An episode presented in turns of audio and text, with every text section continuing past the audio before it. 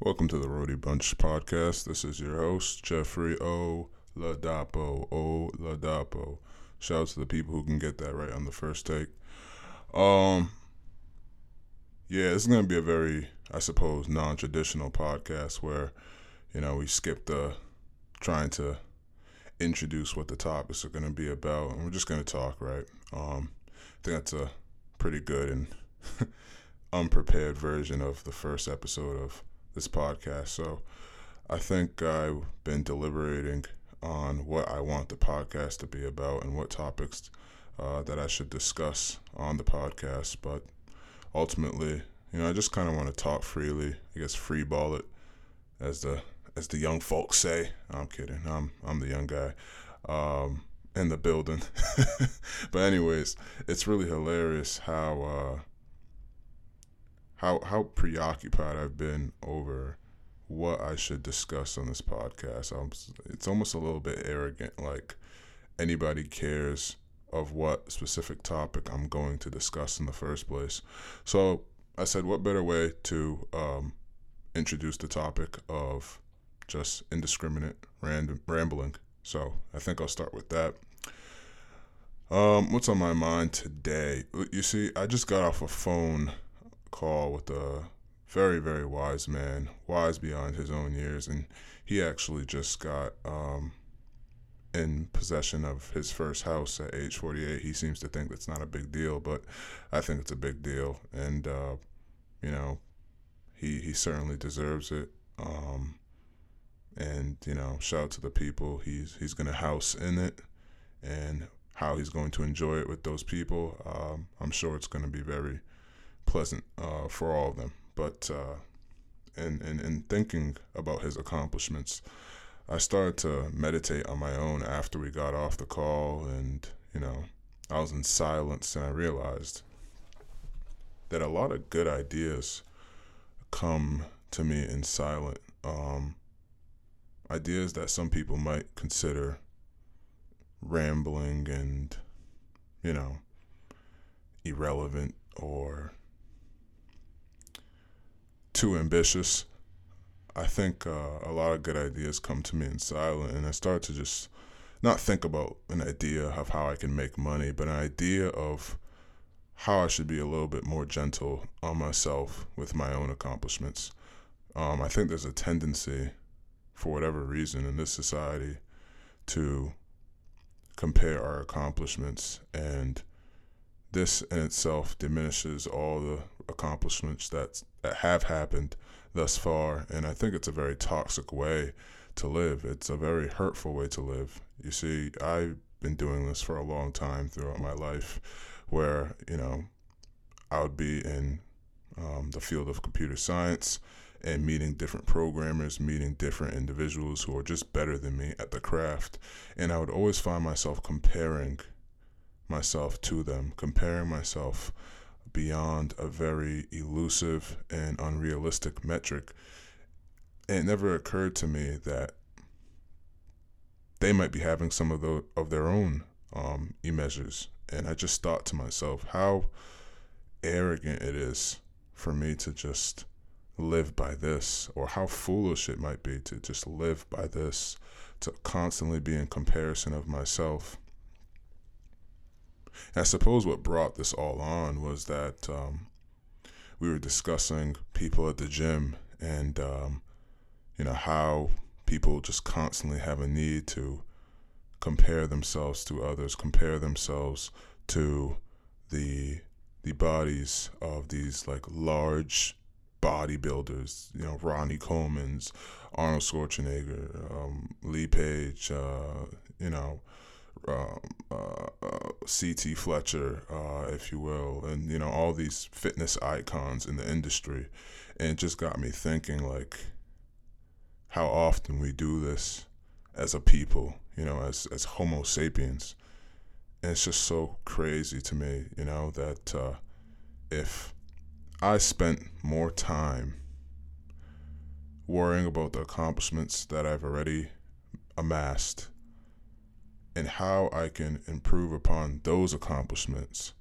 and not spending time on accomplishments of those completely unrelated to me, but that make me feel bad, that make me feel insignificant or inferior, that I would be the limelight for whoever would be feeling inferior. It's like a vicious cycle. Does anybody hear what I'm saying out there? Because I feel like it's a vicious cycle where the person who rises up to the occasion and rises up to have these many accomplishments or have these very notable accomplishments, um, they become the striving figure. They become the the the the the strive the set standard, if you will, and it just makes me think. Uh, wow, it's so easy to get lost in wanting to be another person's results, you know and this is no good. Um, you know, I often look to people in um, relationships. I think often look to people in um, you know happier financial situations. I often look to people um, that appear to have it together, right, or appear to have certain qualities that I don't. That I think if I had them would make my life a lot immensely easier, or um, you know at least a lot tolerable, it seems, at the moment. And I seem to forget that I have my own qualities and I have my own results and I have my own um, accolades that if I shared with them, perhaps it might make them feel inferior. Perhaps it might make them inquire about me or make me feel interested or make them feel interested towards me. I'm uh, sorry. So, you know, it's just an a very interesting spiral of thought. I think I'm I'm going down, and ultimately it centers on you know what I'm gonna be in the next few years. You know, what do I want to be the next few years? Do I want to be a guy who's concentrated on the accomplishments of others, or do I want to be a guy that's concentrated on the past and um, futuristic comp- accomplishments that are to come? You know, and I think we got on the subject of, um, you know, talking about fate. Um, I believe somebody, uh, I, I, forgot to ask the name, but he's a political activist. He's been imprisoned um, for striving for democracy in Hong Kong. I believe that was the backstory um, that this person debriefed me with. And, you know, it made me realize that um, I'm not doing a whole lot with my life. I don't think I'm doing a whole lot.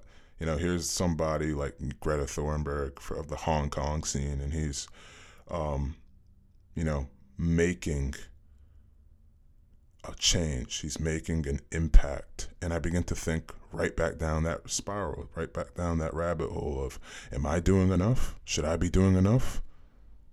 Maybe I should go set myself in, on fire at Kennedy Plaza. talk about a demonstration, okay? I can be a martyr too. No. But honestly, I don't think I I would uh I don't think I would even amount to a fraction of what these people are doing because it has to come from a place of authenticity. It has to come from a place of actually wanting to do it. You know? Can't be uh I like to say something very often and, and to many people and to myself you know, it can't be it can't be on you. It has to be in you. And that's facts. Um, that's a fact that I gotta live by. I can't be anything except um, what's in me. And I see this a lot in my generation, you know. And I, I know I'm bouncing all over the place, so forgive me for whoever's listening. Maybe maybe it's just me talking to myself, but I think I I, uh, I see this a lot in my generation, younger generation, where everybody's trying to be something else. Everybody's trying to be the next big thing. Everybody's trying to um, come up. Everybody's trying to be the um, the guy or the girl or the woman. You know, insert whatever pronoun you would like, and they're trying to be it. And I think that gets so obsessive and so compulsive and so toxic in trying to be it above everything else that is probably a lot more important and a lot more significant and a lot more meaningful. Just wanting to be it. And I don't uh I don't want to do that, you know. I don't want to strive towards being it. You know, I'm currently working as a software engineer and that's what I'm going to be, you know. I don't have to be the best software engineer. I just have to be a software engineer. And whatever comes with that, just wanting to be and not comparing myself and not having these, you know, elusive and immeasurable goals and these and immeasurable comparisons, whatever that comes with, um, whether that be fortune or poverty, you never know, can fuck up and delete the database. But um, whatever it comes with, um, I'm prepared to accept because I'm at the end of the day, at least I'm being me. You see what I'm saying? So it's so important that uh, I keep this in my heart each and every day. You know, I uh, this is something that's always been with me. I've always thought about these kind of things. I've always bounced between these layers of consciousness, but I never uh, I never took it to the batter's cage, if you will. You know, I never took a swing at it because I was so bothered with having to take a chance on myself. And ultimately, I think that's what this method allows one to do take a chance on yourself. Stop taking a chance on the accomplishments of others and what they've accomplished and what they've done, and look into the next man to see what he's going to do next, you know? Or the next woman to see what she's going to wear next or what she's going to do next. It gotta be something different. It gotta be something better. It has to be something authentic. That's what yields the wealth. You know? And I think a lot of people, including myself for a very long time, you know, I hung around a crowd that was in mental poverty for a very long time. You know, mental poverty. You know, I, I, it's very tempting to say mental slavery instead. But I'm opting for mental poverty because poverty is for generations. And slavery, for the most part, was for generations as well. Don't get me wrong. I'm not trying to diminish or mitigate what slavery was in comparison to something as uh, economical as poverty, but what I'm saying is that uh, I believe one is more critical and impacting than the other. And that mental poverty of being poor and not having any kind of riches to, to share with others or have to share with, you know, your kindred, to share with the people that are that are to see you in the in the next life or to learn from you in the next life is just so is so unfathomable to me now. But it wasn't for a very long time.